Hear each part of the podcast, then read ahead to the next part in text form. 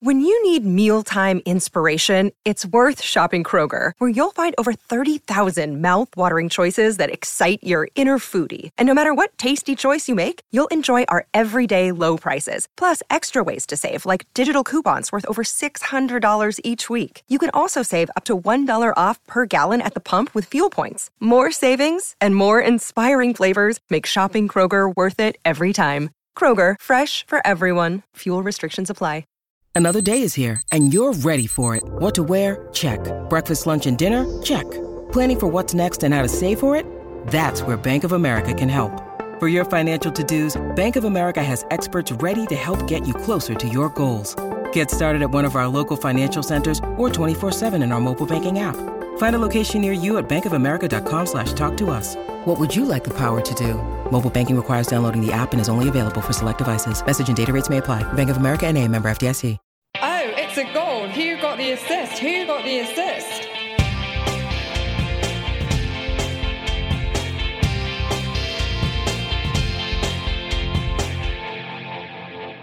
Hello. So, as I say at the beginning of this particular podcast every year, so now the end is near. So we face the final. No, God's sake, why would I do that? I'd never ever do that. A cliched start to the pod.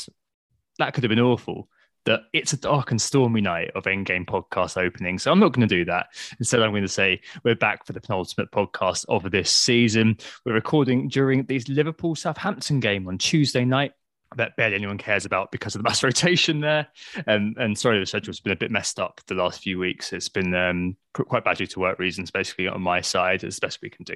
Joined for the penultimate time this season in his stint as co-host, at least, by Harry. You're right, mate. How's it going?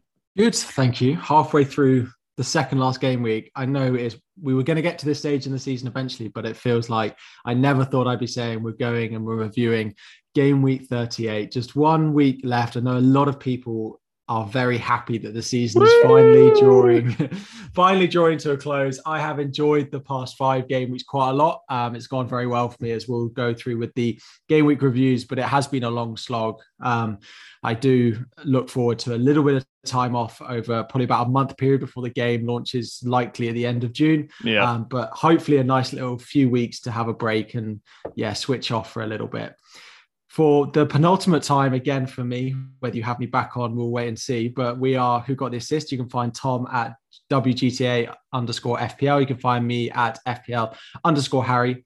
Today will be again not much else to do apart from focus on game week 38 we'll have a look at what's happened in season past how many goals there tend to be. Do we go for teams who've got stuff to play for? That sort of stuff. Basically a review of how we should be focusing on game week 38 looking at the fixtures and also what's happened. First up, of course, game week reviews, mini league update, and the market forces as well. Cool. Right. Let's kick off with the game reviews. So, Harry, an abject collapse, apathy all around, a total disaster class. No, I'm not talking about Arsenal's failure against Spurs and Arsenal. I'm talking about my FPL season. And um, th- this game week was no different, or has been no different so far. I'm on 39 points. Two of those are uh, Martinelli and Laporte off the bench. Um, come back to that in a second. But uh, Salah, who was injured, uh, meant that Son was always coming in. So, you know, I just thought I'd just destroy him basically for everybody else. And I had a 50 50 week this week, Harry, um, for the other player I was going to bring in. I was speaking to my friend Libero FPL on Saturday, and I had two choices for the midfielder I was going to bring in. I thought, you know what, everyone's going to captain Richarlison, so I'm going to be captain this midfielder that I bring in. I had two choices, Harry. I had Wilfried Zaha and I had James Maddison. And I thought I'd captain, as I said, whoever I bring in as a differential captain. And when it came down to it, who do you think I brought in, Harry? Oh no! Oh no! It's going to be Zaha, isn't it? well, it was indeed. Yes, I went with Wilfried Zaha. So, um, yeah, hopefully he will do what Maddison did against Watford against Everton. But yeah, another 50 50, which hasn't gone my way. And uh, to top it all off as well, guess who? I still got Laporte and I've got Martinelli coming off the bench with one point. Guess who sat third bench with six points, Harry? It's João Pedro. Honestly, that guy is just those things. Him and Pukki getting nothing in double in game week 36 when we all needed the pair of them. And then they both score in game week 37 just like sums up this season for so many people. I know. I know. I, I love the podcast, love doing it. But yeah, this season in general, it's really I've just I've had enough of it. I'm afraid. I mean, I've got to, I've got to just be honest about it. It's, it's Dostoevsky esque how these split decisions just slap me in the face every time. And we'll discuss it more next week in the final pod when I do my season post mortem, which seems to be an annual event now. Um, and after that, I'm sure Harry, you'll be very pleased to be out of here because I'm sure I'll just be ranting and raving for a good 20 minutes. so you're on free hit, and I'm assuming, especially after Liverpool um, rotated heavily tonight and loads of other things going your way, that you're on a, a good roll today. Yeah, so I join you on a captaincy fail um, as I captain Danny Ings on my free hit. But mm. as part of my free hit, I backed against pretty much every top side. So I only had Son. So I pretty much backed against Spurs because he was over 100%. Kane's ownership was high. I had no Man City as well. I had no Liverpool. I had no Arsenal. And practically everything that has gone my way has gone my way. Um, yeah, so it's looking pretty good. I think I'm on 62 points. I've still got, in theory, 10 left to play, plus my captain Ing, so 11 left to play. The only things that can really damage my rank now are Chelsea defense, so what James and Alonso do, because I did take them out on free hit, but with sort of 11 in theory still to play. I'm hoping for another boost come Thursday evening, up to about 1.8k now. So hoping for a amazing last couple of weeks. What could happen, I don't know, but I'm just being actually. I think since being on the pod, it's been brought me a lot of good luck. So maybe I'll stay on for next season. Uh, if you could just give me some of that while you leave, that would be fantastic. Um, but yeah, no, um, very, very good progress after initially when you first came on, you were like, oh God, the curse has got me already. You might be probably the first co host that's actually done better since being on the podcast. And I hope that it's me next year, but it's more than likely going to be Lucy doing very well and me, as usual, licking her boots. Right, mini league update. We normally get on to about now. Um, I'm not going to do it this week, actually, just to build the tension a little bit as we head towards uh, the, the final week. I do know that erstwhile leader Hakan Mangasnes has been dethroned. Been leading for, I think, the last 10, 11 game weeks, something like that. But he's now down in third. And Brett Taylor, I love Lamptey, who's been in the top 10 for eons, it feels like, has the top spot. Last time I checked, I think he was top by about 20 points, something like that. And Joking Lenworth, another veteran of the top five or top 10 in the league, is right in there amongst it as well. But I think there's three of them who are kind of split by about 30 points or so. I mean, maybe that's a bit of a stretch. But we will see how the rest of this double game week pans out. I know there's a few chips in play, for example. So things could change. But yeah, it'll be very interesting to see how that one backs up. And as we've mentioned, we are recording on Tuesday, so it's quite difficult to be making any real assumptions surrounding the market forces. But nonetheless, there are a few dribs and drabs, aren't there, Harry, of people making moves, especially a man we're going to speak about probably a little bit. Yeah, so basically the market forces comes down to people wanting to sell one of three players. Third most sold is Van Dijk, currently with an orange flag. Again, him and his teammate, the most sold player, Mo Salah, with 120,000 transfers out now, doubled more than any other player. Dennis, again, second in there. So, sort of three players with yellow flags are the key players that people are selling. And then there's a wide variety of players that are being transferred in, sort of all the way through the top 10. People are trying to find those one week punts a lot of them have done points recently. So we see Jarrod Bowen coming out on top, sort of the number one sort of joint up there with Son and De Bruyne, all in and around that sort of 50K transferred in mark. People moving Salah on and going for one of these three as their final game week punt. I like all three of them. De Bruyne, my only concern was he played a bit deeper in the past couple of games. I expect him to be back further forward, but that was not quite what managers wanted to see. Son, again, I think will probably be a player we talk about and will likely be the most captain player this week, depending on Salah news. And then Bowen's just been going about his business. He hasn't had a double or anything like that for the past. You know, he didn't have a double in 36 or 34, so we kind of ignored West Ham, but he has been, you know, scoring points quite consistently this season as we've had joy with him in the past, and he is number one at the moment. Yeah, makes a lot of sense indeed. As you mentioned, um, Son and Luis Diaz as well being brought in by some people. Got a question on him later.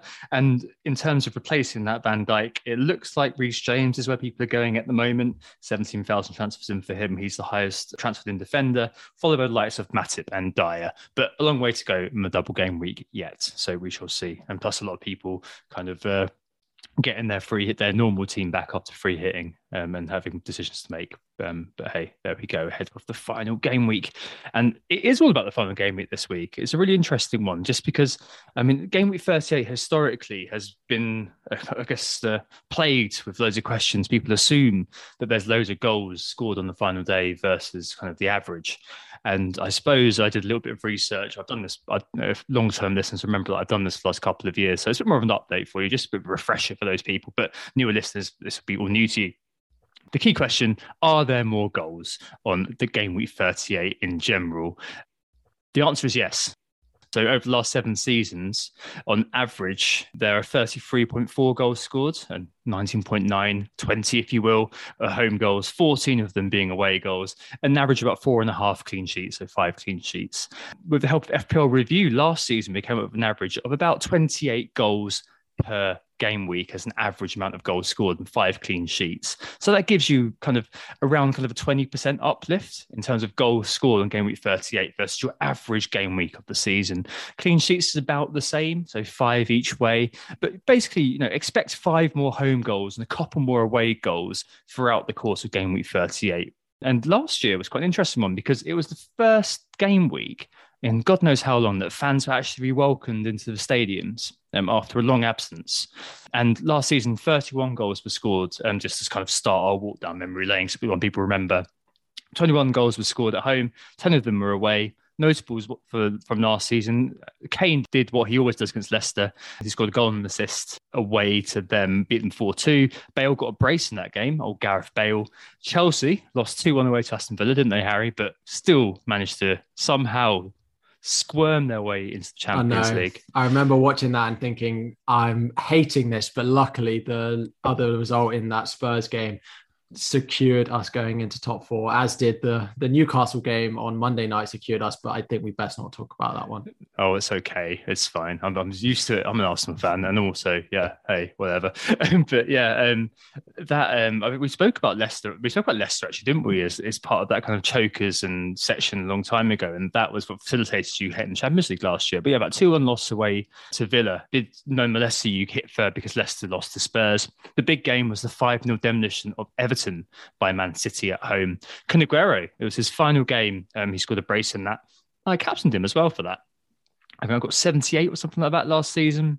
I remember, I think it was Sue Fowl got 10 points for me, and I was ecstatic about that. And Joe Willock uh, got an eight pointer. I had Ederson in that game and he saved a penalty on the final day of the season Ooh, and kept nice. clean sheet, max bonus points. People ask me, you know, what's the highlight of your season? I go, Ederson in game week 38. And people think, what on earth happened there? And then I have to remind them that he saved a penalty the vaunted penalty save. But what was that? Like 18 points or something ridiculous if that happens. Yeah, I think he got like 17 with save points as well. Oh, that's that's lovely, isn't it? Mm. Young older listeners will remember Heurelho Gomes when he used to play for Watford, saving two penalties on game week 37 a few years back. that's an absolutely massive haul. I think it was like 24 he got for that. Um, but yes, uh, the, the penalty save and the clean sheet. Chef's kiss. So yeah, uh, 2019-20, um, fun stuff there. So a couple of years back now, this was in lockdown. Uh, KDB scored a brace. This was the KDB sort of breakout season where he absolutely smashed it, only costing 9.5. A City demolished Norwich 5 0 at home, surprisingly. Um, Jesse Lingard scored his first goal of the season in the 99th minute versus Leicester for Manchester United. that was his only goal of the season. That was the last goal of the season, which was also his first goal of the season, which is quite funny. And, and Bruno Fernandes, I've written here, of course, scored the pen. So it was back in the Penandes days. And a heavily rotated Liverpool. So no Trent, no Salah, as we saw uh, this evening, uh, beat Newcastle 3 1. Um, so yeah, that was a couple of years ago, but I still remember it fairly well. I remember I captained Jesus that week because I remember his kind of expected goal involvement was pretty good, and I was kind of chasing a little bit. When am I not? Let's be honest. Um, but KDB, that was the season just to also captain KDB over Salah, and it paid dividends for those people who went for it. Yeah, the Jesse Lingard one is. I remember someone had a bet on it that he didn't score a single goal all Premier League season, and that's what lost it for him. And he had a, a, ridiculous amount of payout if it came on, and he scored in the 93rd minute of the final game of the season or something yeah, crazy. 90, like 99th minute it was. I looked up Unbelievable. That's, that's, that's, unbelievable, isn't it? Um, yes, yes. God, that must that must have really hurt, mustn't it? Reminds me of that Chris. I think it was the year before the Chris Smalling own goal. Remember they had a game that was called off due to a bomb scare. I think it was against Bournemouth. And then they replayed it on the Tuesday and they won 3 1. But Chris Smalling scored an own goal in that game and he was quite well owned then. So you had loads of people like losing mini leagues and all sorts of palaver just off the fact of a last minute own goal or something like that. So these sort of things can happen in this whole FPL business. Further back, 2018 19, a couple of games to pick out for you. Crystal Palace 5, Bournemouth 3. So it's the, the exemplar of the high scoring final day fixture. A brace for Chelsea man, Batshuayi. and a Patrick Van Aanholt, who used to be an absolute final day must-own, scoring his customary goal that day. And elsewhere, Cardiff beat United 2 0 at Old Trafford, relegated Cardiff. Nelson Mendez-Laing made himself into a Bluebirds legend. Uh, 36 goals were scored that year, um, so a very high scoring final day indeed and a few other kind of just i'm not going to go all the way back obviously uh, but a few other things to mention that people may remember if you've been playing for as long as we have or at least i have. Uh, 17 18 spurs 5 leicester 4 Vares's last game together and uh, harry kane and lamela of all people braced for spurs and Ayoze Perez braced for Rafa Benitez Newcastle. They beat Chelsea 3 0 at St James's Park, only 31 goals scored that year. And finally, in 2016 17, one that I have thrown in just for, just for the moment here. Um, it's not because Josh Harrop scored a brace against Palace on his debut for United, it's because Spurs beat Hull, who had been recently relegated 7 1, with Kane netting a hat trick and Ben Davies smashing in a goal too. Son only got an assist in that game. And Chelsea beat Sunderland 5 1 featuring brace for Batshuayi at his actual club. And that had 37 goals, the most we've ever seen, mostly due to that Spurs thrashing of Hull 7 1. So I guess many people are going to be hoping that that's the repeat of this uh, game week looking at the fixtures. Okay, so lots of randomness on the final day, but there's lots of goals. Obviously, there's a high variance in a single game week, especially you know with more goals on table historically on the final day. I mean, we may well see an outlier. We may well see you know there's 10 clean sheets this game week and it's all kind of one-sided games. But as i said you're looking at about 20% more goals than normal and average about five more home goals and a couple more away goals. I mean harry looking at kind of the fixture list in front of you what what kind of springs to mind in terms of the picture the, the, the teams that you will be kind of looking at homing in on if you were looking to um, make some changes in your team?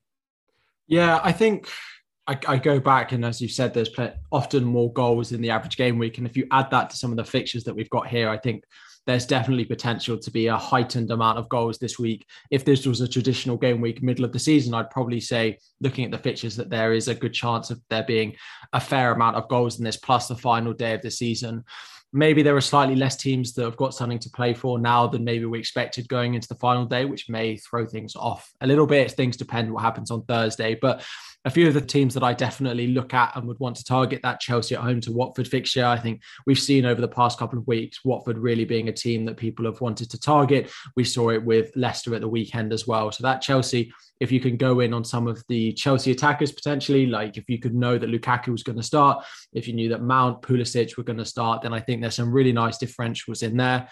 Leicester at home to Southampton again Yes, they play on Thursday night, so it's a bit of a short turnaround for them. But again, if you know Maddison or Vardy are going to start, I think they're great assets going into the final day of the season. Liverpool, of course, a fully rested team this evening, and I expect them to go pretty full strength against Wolves to get their rhythm back up ahead of the Champions League final, which is six days after the final Premier League game. So I still think, you know, Trent Robertson will start that game. A big question, which a lot of people will be asking, is do we think Salah is going to be available for that game? Do we think he's going to start? My personal thought on that, just to go slight tangent, is I think I can't see him really being risked from the start, especially given what Klopp's done in this evening's game. He's obviously not that focused now on getting a Premier League title this season.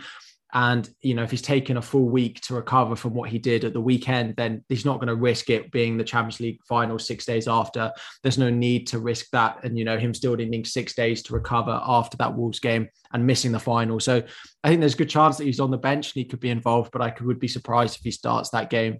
And then the bottom two fixtures on my fixture list Man City at home to Villa. The title looks all but sealed for Man City, even if they were to lose that game and then Spurs away at Norwich. I think a lot of the captaincy options this week will come from that game, especially if we've got no Mo Salah, Harry Kane, Son away at Norwich will will definitely be a team that we want to target. Now, Spurs only need a point, whereas we thought they would potentially need at least a win in yeah. this game. I still think they'll go and they'll want to make it as comfortable for themselves as they can and not, you know, be risking dropping points late with late equalizers from Norwich. I think they'll want to go and put the game to bed and they have the firepower to go and do that. I've got Son and Kulusevski in my team, and I'm even considering adding Kane on top of that. There are a few in here which outside of sort of the big hitters that we've got, like Leicester, Liverpool, City, Spurs, that I think we'll talk about. I quite like Brentford this week. I think Arsenal Everton is really difficult to call, depending on what happens on Thursday night for Everton, but I still think it's difficult to call there.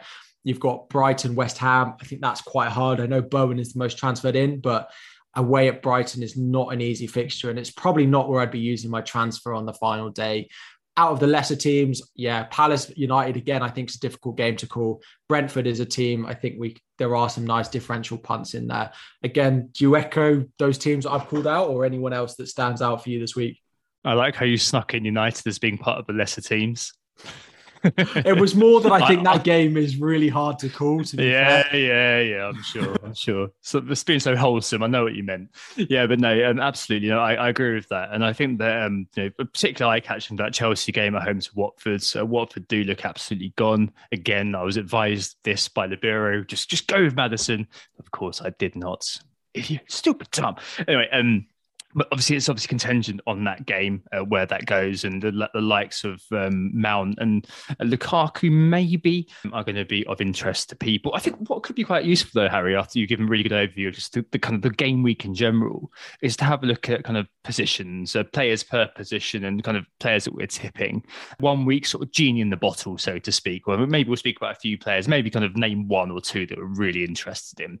And um, let's get, defenders done really quickly. I think you're going to be all set here, barring a big injury or something like that. So Adam Pritchard, who incidentally has promised that he's going to get a tattoo of Teemu Pukki if he scores against Spurs and stops them qualifying from the Champions League. One to watch there. He's promised this, and there's those witnesses.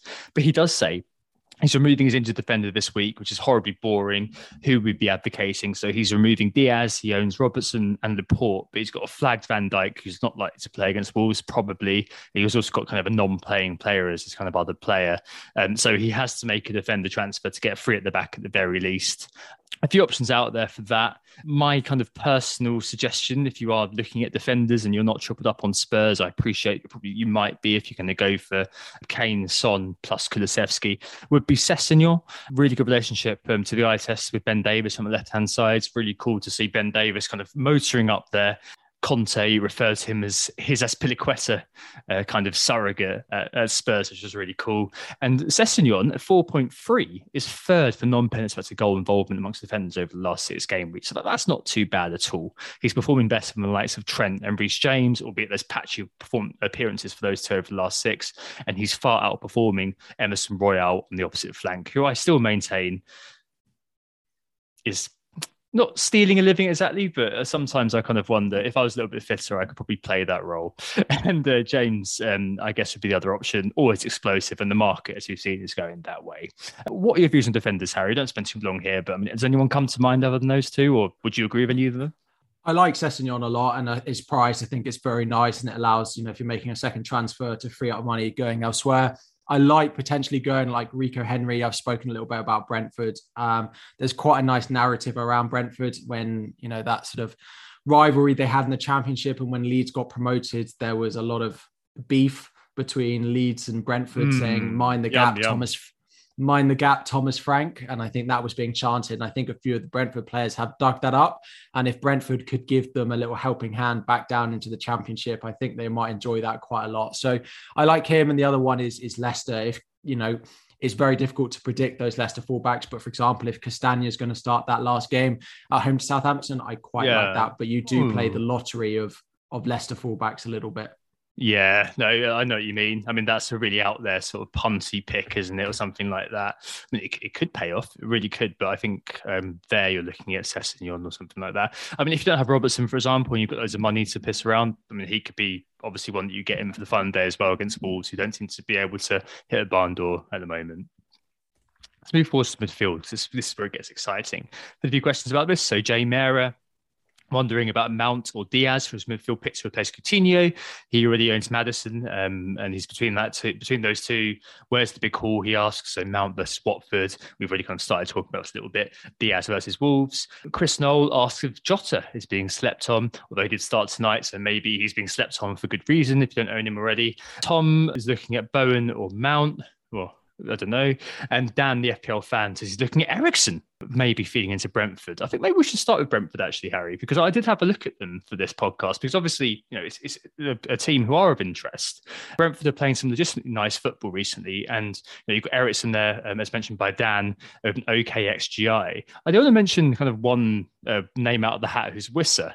Um, so to, to, the eye, his average position has been really advanced. So his stats aren't lot to write home about. But what really interests me and reflects his positioning is that he's getting into attacking areas and he's shooting rather than passing. I think it's like 0.2 XA compared to over one for his XG.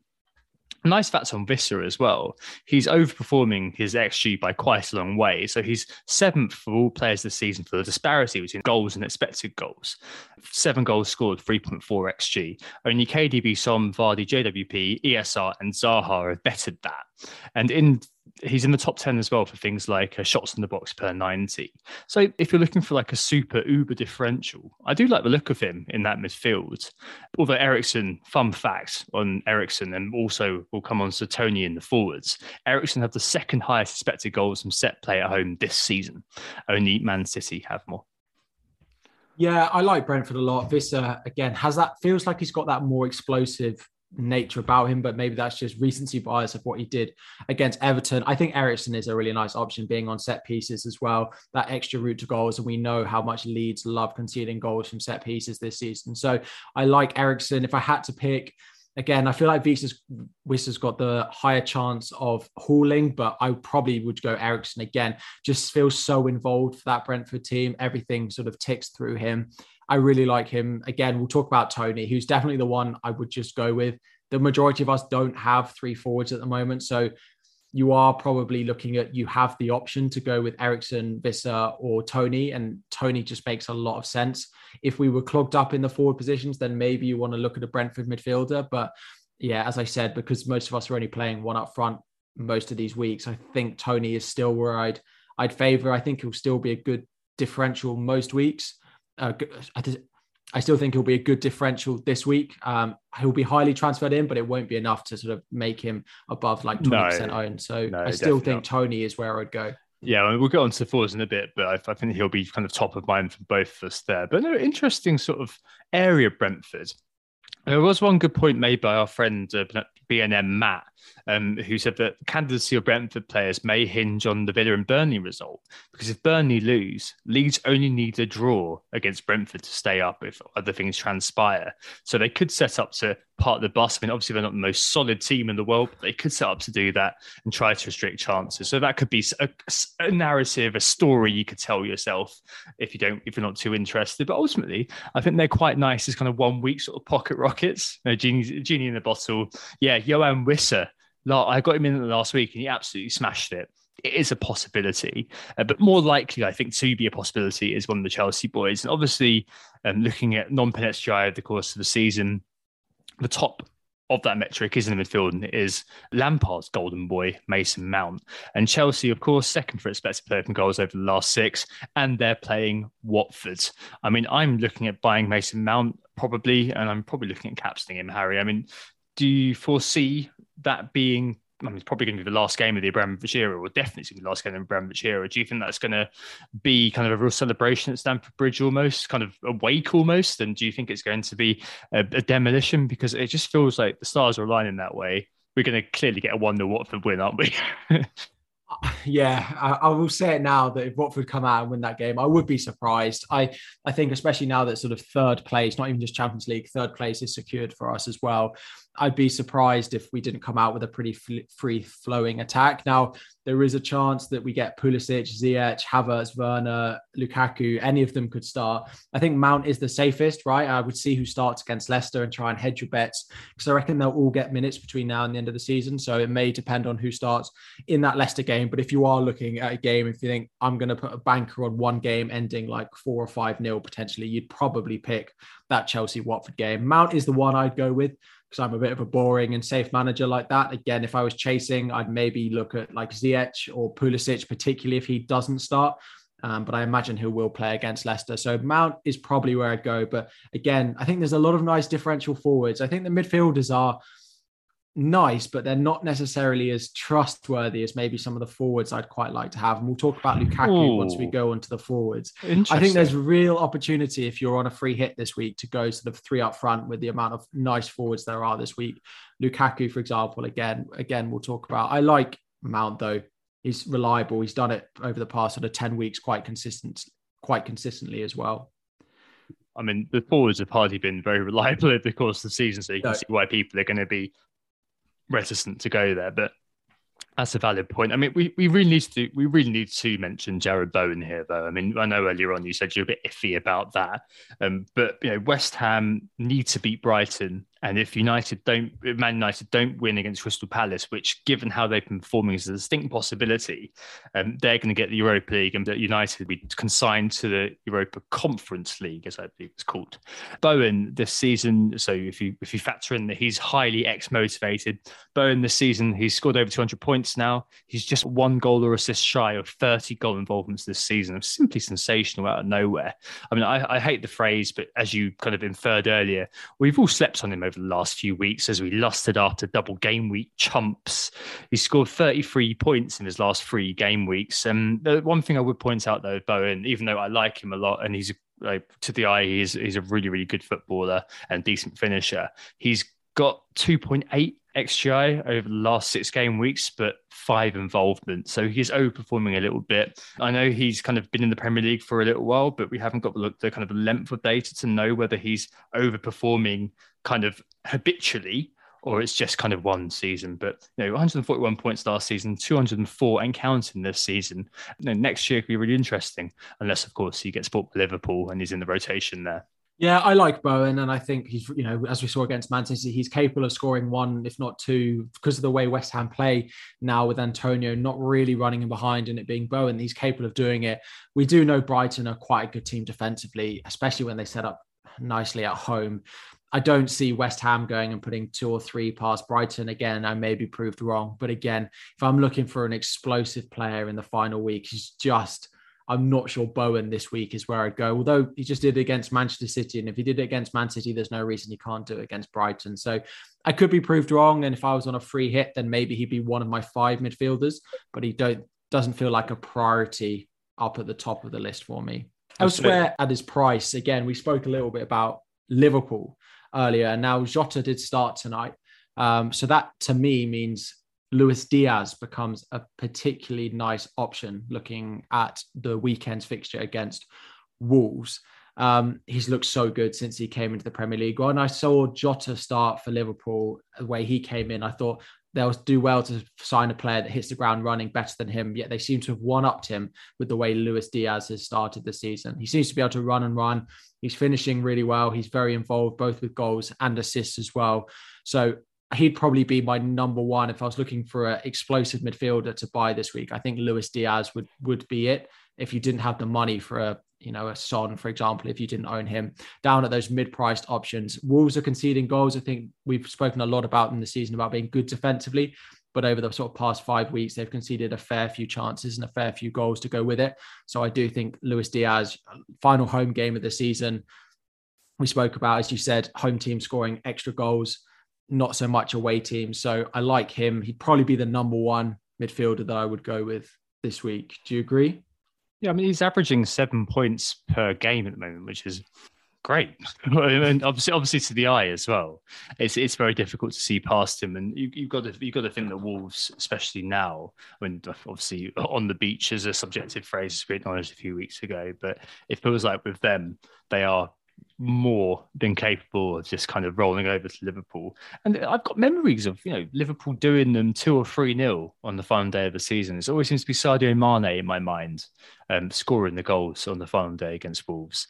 Uh, Luis Diaz could be obviously a very interesting player to bring in, especially 8.1. Um, I think that would be interesting. It's just whether that's going to be the explosive one that we're looking for, Harry. That's the only yeah, but about Diaz. It would be for me, I'd be probably looking at Mount.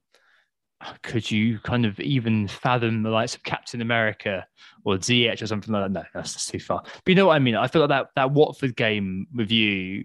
I mean, obviously, was come to strikers in a minute, it sounds like that's where you're warmer to Chelsea. But of the midfield, I think that Mount's the one that I'm kind of the most interested in, especially if I'm going to be kind of going outside of the safety.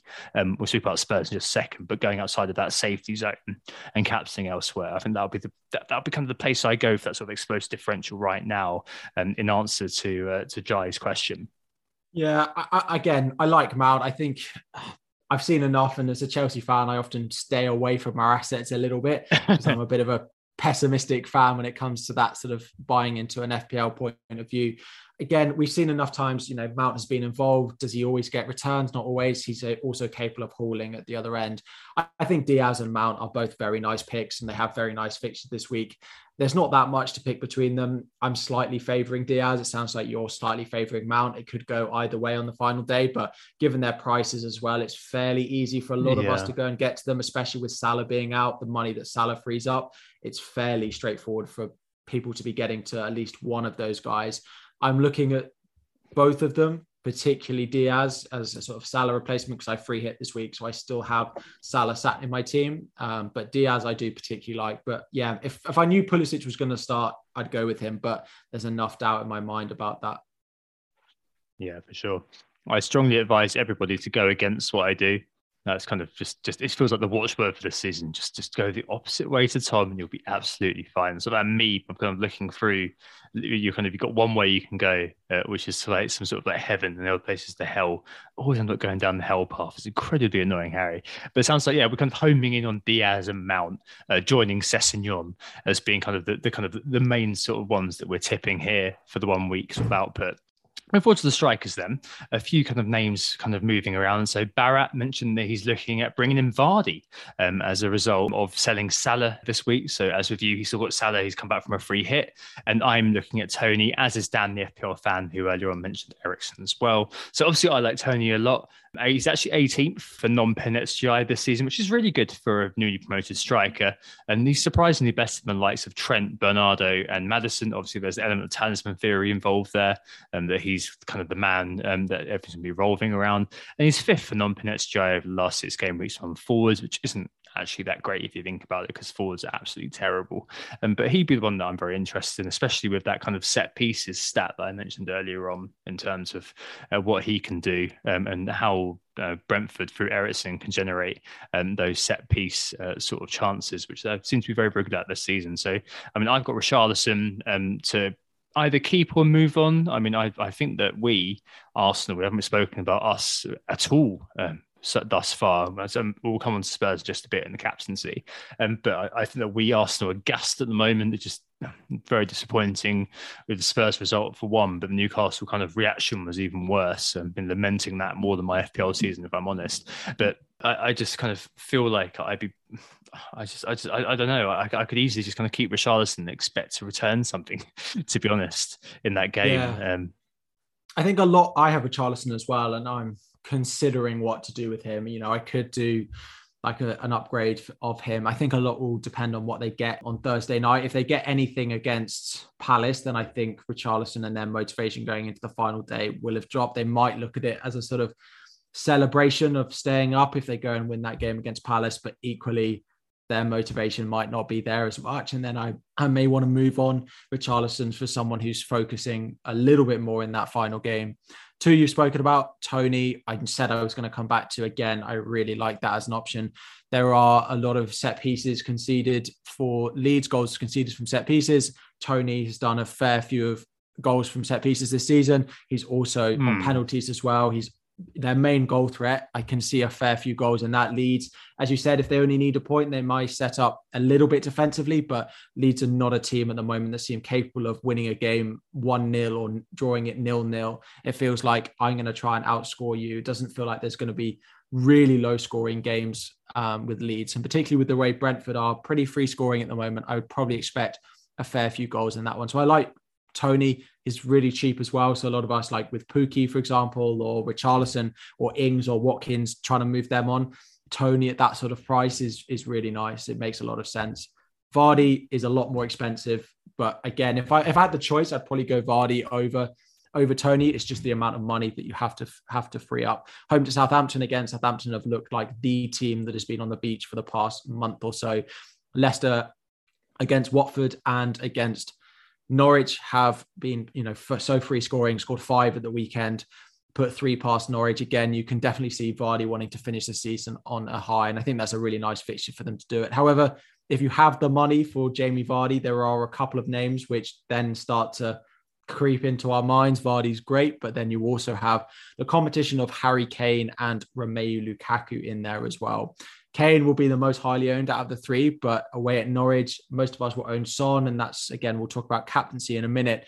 I really like Lukaku at home to Watford. Now, it may depend on Havertz's fitness and Havertz's injury. I think if Havertz is fit, then I wouldn't go near him because Tuchel has really trusted Havertz this season and what he's been capable of doing. And it's not completely out of the question that he gives him the start on the final day just to reward him for what he has done if they're both fit, one starting Leicester, one starting Watford is very possible. But if we knew Lukaku was going to start, the way he seems to be finishing at the moment, a lot more confidence in the way he's playing. I like that one. If you had the money for any forward, if you were looking at Lukaku, Vardy, and Harry Kane, which which would you be backing? I'm probably just about on Lukaku if I thought he was going to start. I think I, I I would be very interested in that as well, just because of the explosiveness. But I mean, I, I think maybe it's a bit churlish to be kind of saying, "Oh yeah, I, I definitely back Lukaku." When you've got Harry Kane against an abject Norwich, I mean, I, obviously you're coming at it from the perspective of a Son owner at the moment, who needs to do a bit of manoeuvring to get Kane in to some extent. Um, yeah. But it'd be very difficult for me to be looking at that game week for what it's worth and kind of thinking to myself, yeah, you know, I'm, I'm going to back if I had the choice between Kane and Lukaku to go with Lukaku, kind of, it just feels like it, it's the the kind of game, especially thinking about kind of years past the Vieira's game, seven one against Hull that I mentioned earlier on, that Kane really goes off it, and and it just it, it definitely would feel to me um, a bit worrying to go with Lukaku. I, I wouldn't mind pairing Kane and Lukaku if I had a free kit mind you. I think that that would be potentially incredibly differential and incredibly cool uh, to do. Yeah, Kane is much more of that safer sort of trusted pick. And the only concern for me is Norwich played, I think, a five at the back against um, at the weekend, and they were slightly more difficult to break down. And we have seen at points this season Spurs struggle. They did it against Burnley. They struggled a little bit to break it down, although Norwich don't quite have the defensive power that, that Burnley are capable of putting up. So it's a really tough call. Vardy has shown in recent weeks what he's doing. Lukaku is the big differential, I suppose, out of those three. He'll be the, the lowest lowest owned out of the three. Again, if you've already got Son and you want to maybe look elsewhere, if he's going to be your captain, then I do like Lukaku. But as you say, Kane away at Norwich is definitely maybe too too good to look past. I think there. But Toney again, as we keep going back to, I'm not really sure it's worth spending on on any of these guys over over Toney, and I I do really like him. If you're just looking for a, a forward, a Richarlison replacement, which a lot of people will be doing, I think Toney is a really, really nice shout for this weekend. What what about late risers man Timo Werner though, Harry? I mean, he's only got 10 goals to make up over the course of his Chelsea career, if you look at his actual versus expected. So maybe it will come in one game. 10 goals against Watford.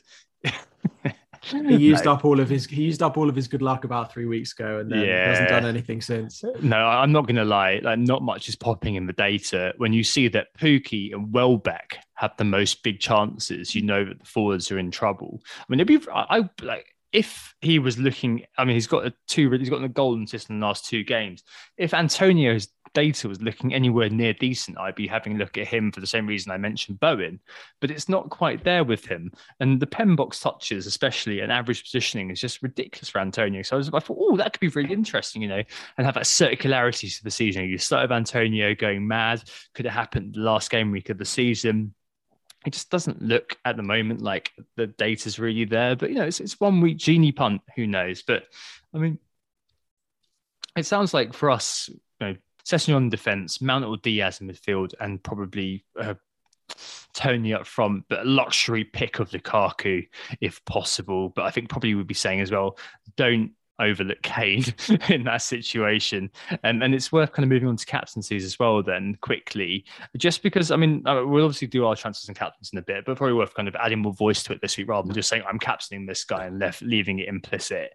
Um, I think you know, the safety this week is going to be Son, isn't it, Harry? I mean, over 100% EO this week just gone, despite only having one game in the top 10k. I don't know whether that's because of laziness or because Salah's out of the equation and people just kind of lumped on Son.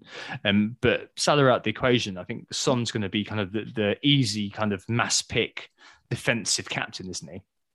Yeah, and I think given that Salah injury, the most obvious transfer a lot of people have had all season is that Salah to Son move.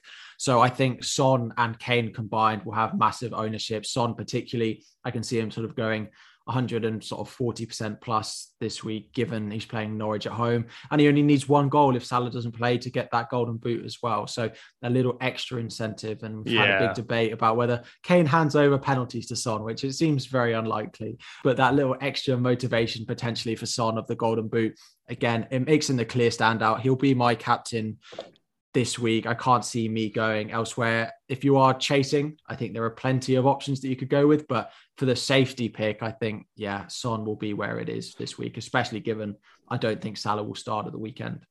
Yeah, certainly. As I said, I mean, given where I am, I'd be looking at bringing in kind of like Mount or something like that and captaining them. But I wouldn't advise that in any other situation. I think, I think if you're kind of say Harry, say Harry, you're at a situation where you're I don't know. I know our friend um, JP, he's uh, you know, number two in his country, and he's like 15 points off the top.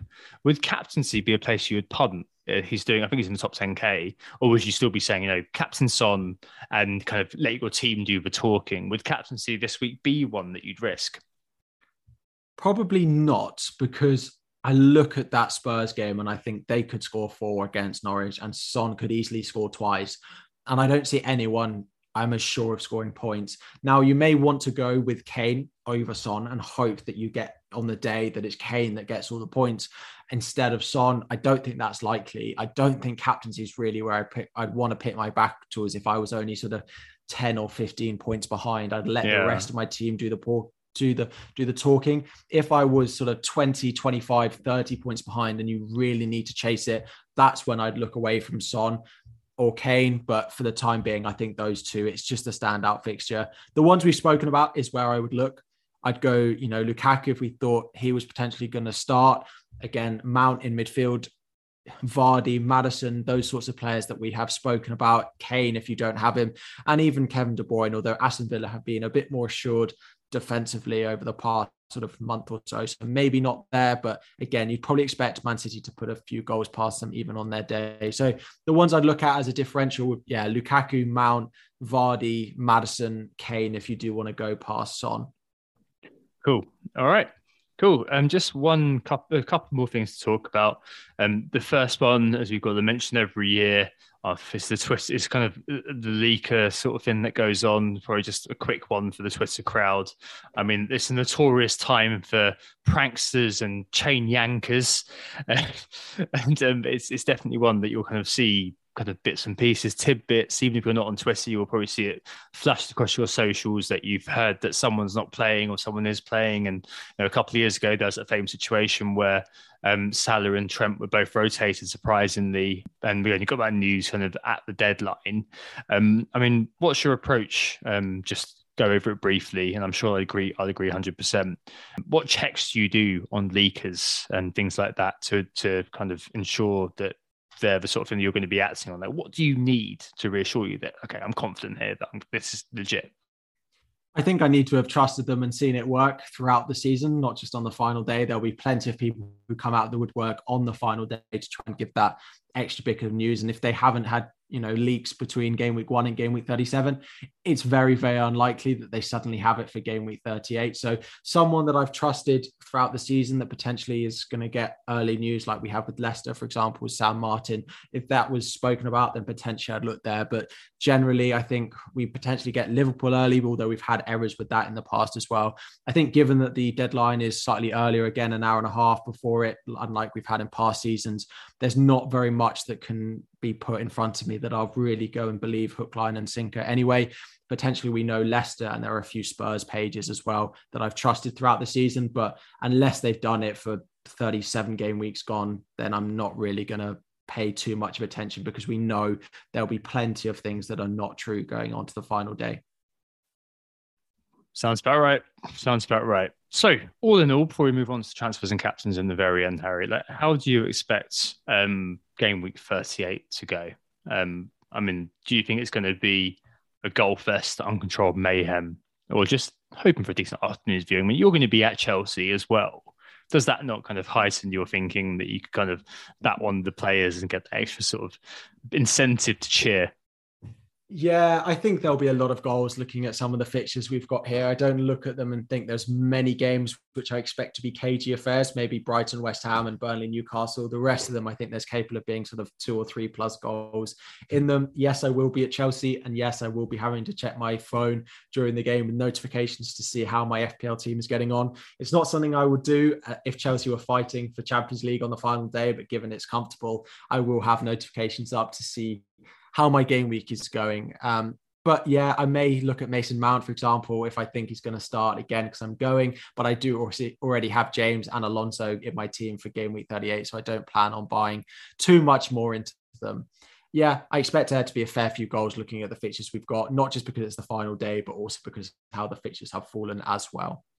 Absolutely. I mean, I'll, I'll be at um, FPL meets, um, and you'll be coming as well after the Chelsea game, won't you? Yeah. Um, so this is in London. I'm so sorry if that's geographically impossible for some of you, um, but that's being held on Sunday, I think, from 1 p.m um, something like that. At FPL Meets, uh, mainly I uh, pioneered by uh, FPL Nima, who's been on the pod before, but loads of us like Harry and, and I are in this sort of OG group there. Um, but yeah, we've been meeting up throughout the course of the season, um, kind of every month or so, something like that. I think Christopher's in uh, by London Bridge. It's a really, really good event if you do want to come along and celebrate or commiserate the end of the season. I'll be celebrating it for damn sure from 1 p.m. Um, at FPL Meets on Twitter if you want to try to get involved with that and do come along, especially if you're coming alone, that's absolutely fine. Like just come and find you might know, know what I look like, you might know what a few people look like.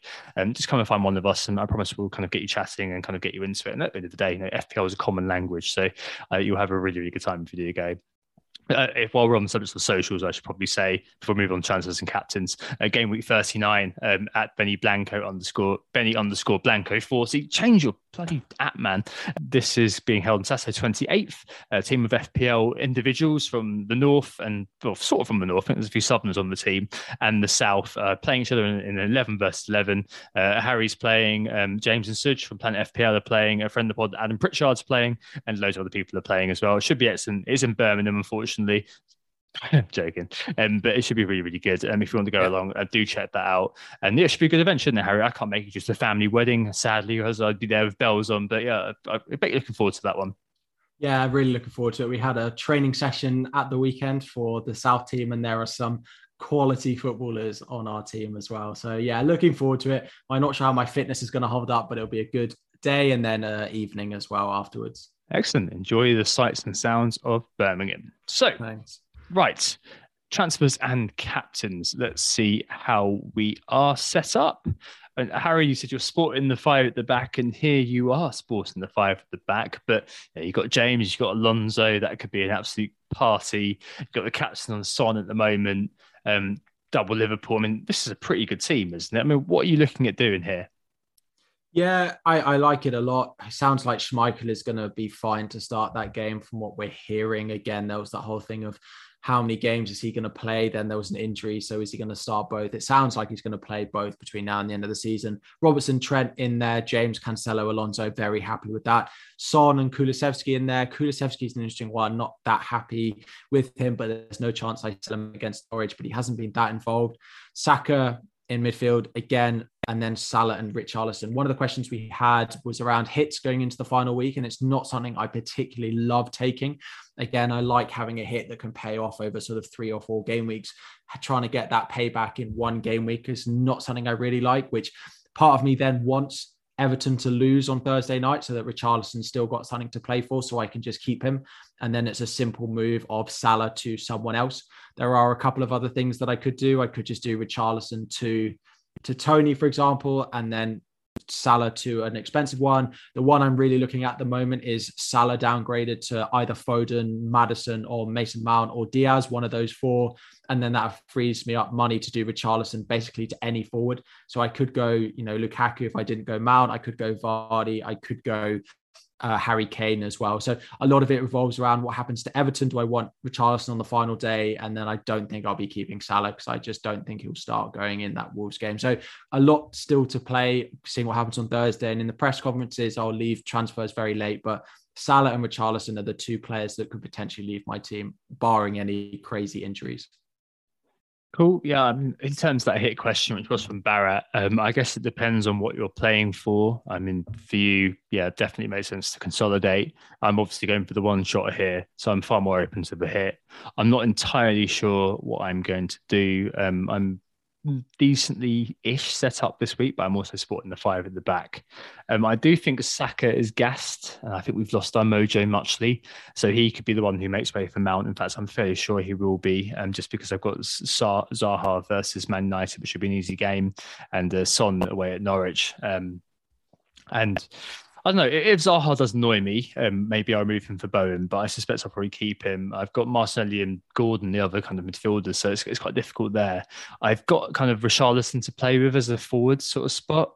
Um, I, I, don't, I'm not sure. As I said, try, there's no case I can make for Antonio other than could have motivation, um, or it would be someone like you know Timo Werner or something like that. So it's, it's definitely kind of a fully punsy spot if I go for that striker, or I could just leave Richarlison and not take the hit. But at this point, who cares to be honest?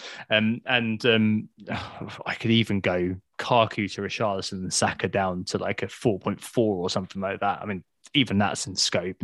I'm not sure what I'll do yet. Um, but um, it'll see how mad I'm feeling at the time. Basically, that's kind of where this season has ended up for me. Right.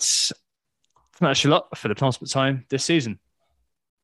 Yeah, thank you all for listening. Good luck in the second half of game week 37. I'm hoping for Ings to finally get something because he is my captain this week. Good luck for game week 38.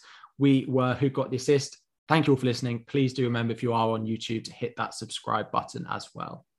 Yep, thanks for listening. Back one evening next week uh, to put a button on this season and kind of doing I guess a podcast reflecting, do I have to, on how the season has gone, alongside kind of nominating some players and teams for end of season awards as we do every year. Enjoy the rest of Double Game Week 37 and the final day, and we'll speak to you very, very soon. Goodbye. Oh, it's a goal. Who got the assist? Who got the assist?